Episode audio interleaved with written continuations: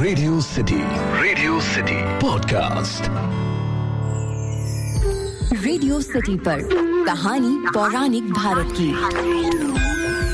सावन के सोमवार चल रहे हैं और इसीलिए मैं आज आपको शिव जी के प्रमुख ज्योतिर्लिंगों से जुड़ी कुछ कहानियाँ सुनाऊँगा।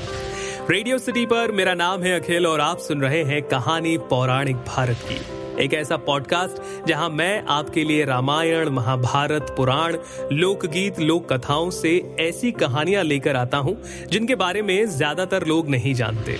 आज मैं आपको भगवान शिव के ज्योतिर्लिंगों से जुड़ी कहानियाँ बताऊँगा, जिसमें सबसे पहले बात होगी सोमनाथ ज्योतिर्लिंग की। लेकिन कहानी शुरू करने से पहले मैं आप सभी को बहुत सारा धन्यवाद देना चाहता हूँ। जिस तरह का प्यार और दुलार आप मुझे इंस्टाग्राम पर दिखाते हैं, आप मुझे लिख कर दिखाते हैं और जब भी मिलते हैं, मिलकर बताते हैं, इसके लिए आप सभी का बहुत बहुत धन्यवाद। चलिए, आज की कहानी शुरू करते हैं सोमनाथ ज्योतिर्लिंग से। सोमनाथ ज्योतिर्लिंग जो है, वो गुजरात के सौराष्ट्र क्षेत्र के जूनागढ़ के पास वेरावल के समुद्र तट पर स्थित है। सोमनाथ जी का मंदिर अपने वैभव और समृद्धि के लिए विख्यात था। इस मंदिर को कई बार देशी विदेशी हमलावरों ने अपना निशाना बनाया। श्री सोमनाथ ज्योतिर्लिंग के बारे में जो कथा कही जाती है, वो इस प्रकार है कि ब्रह्मा के पुत्र दक्ष प्रजापति ने अपनी 27 नक्षत्र कन्याओं का विवाह चंद्रमा के साथ किया। परंतु चंद्रदेव की पसंद केवल रोहिणी थी। रोहिणी की अन्य बहनें चंद्रदेव की ओर से अनदेखी किए जाने से बहुत दुखी थीं। जब दक्ष प्रजापति तक ये बात पहुँची तो उन्होंने चंद्रदेव को सभी से समान व्यवहार करने के लिए समझाया।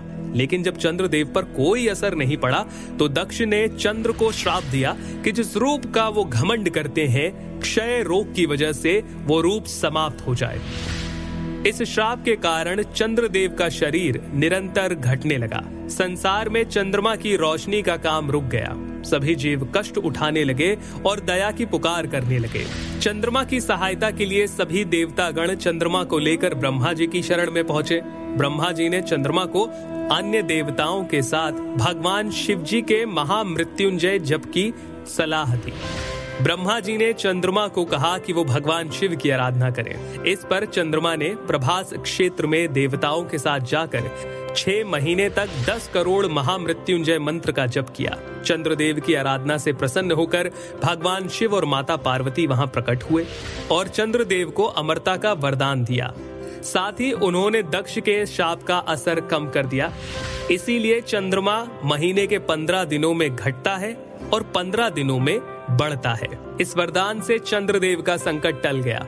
उन्होंने भगवान शिव और माता पार्वती से वहीं वास करने की प्रार्थना की, जिसे भगवान शिव ने स्वीकार कर लिया और वो वहीं सोमनाथ के रूप में विराजित हो गए। सोमनाथ ज्योतिर्लिंग के बाद बात करते हैं काशी विश्वनाथ की, जिसे विश्वेश्वर ज्योतिर्लिंग भी कहा जाता है। कहा जाता है कि प्रलय काल में भी काशी नगरी का कुछ नहीं बिगड़ेगा। भगवान शिव जी इसे अपने त्रिशूल पर धारण करते हैं और फिर सृष्टि की शुरुआत होने पर इसे नीचे उतार देते हैं। इसी स्थल पर भगवान श्री विष्णु जी ने सृष्टि पैदा करने की कामना को लेकर भगवान शिव को प्रसन्न करने के लिए घोर तपस्या की। इस दौरान भगवान विष्णु के सो जाने पर उनकी नाभि से कमल पर बैठे ब्रह्मा जी ने जन्म लिया, जिन्होंने सारे संसार की रचना की। कहा जाता है कि यहाँ प्राण त्याग करने वाले के कान में भगवान शिव तारक मंत्र का उपदेश देते हैं, जिससे वो प्राणी मोक्ष को पा जाता है। विश्वेश्वर ज्योतिर्लिंग के बाद बात करते हैं त्र्यंबकेश्वर ज्योतिर्लिंग की। महाराष्ट्र के नासिक में त्र्यंबकेश्वर ज्योतिर्लिंग स्थित है। यहाँ एक नहीं, बल्कि तीन छोटे छोटे लिंग है, जिन्हें ब्रह्मा, विष्णु और महेश का प्रतीक माना जाता है। इसी कारण इस ज्योतिर्लिंग को त्र्यंबकेश्वर कहा गया। बताया जाता है कि गौतम ऋषि और गोदावरी की प्रार्थना से भगवान शिव ने ज्योतिर्लिंग के रूप में यहाँ वास किया और त्र्यंबकेश्वर के नाम से जगत में प्रसिद्ध हुए। तो आज के पॉडकास्ट में सिर्फ़ इतना ही। आज मैंने आपको बताया सोमनाथ ज्योतिर्लिंग की कहानी, काशी के विश्वेश्वर ज्योतिर्लिंग के बारे में और नासिक के त्र्यंबकेश्वर ज्योतिर्लिंग की कहानी के बारे में। आपको ये कहानियाँ कैसी लगी और अगर आपने इनसे अलग कोई कहानी सुनी हो तो मुझे ज़रूर बताइए। ईमेल लिखिए podcast at my radio city dot com पर। आप चाहें तो इंस्टाग्राम पर भी मुझे बता सकते हैं, आरजे अखिल के नाम से हूँ मैं। फ़िलहाल के लिए इतना ही, सुनते रहिए रेडियो सिटी रग रग में दौड़े सिटी। रेडियो सिटी पर कहानी पौराणिक भारत की।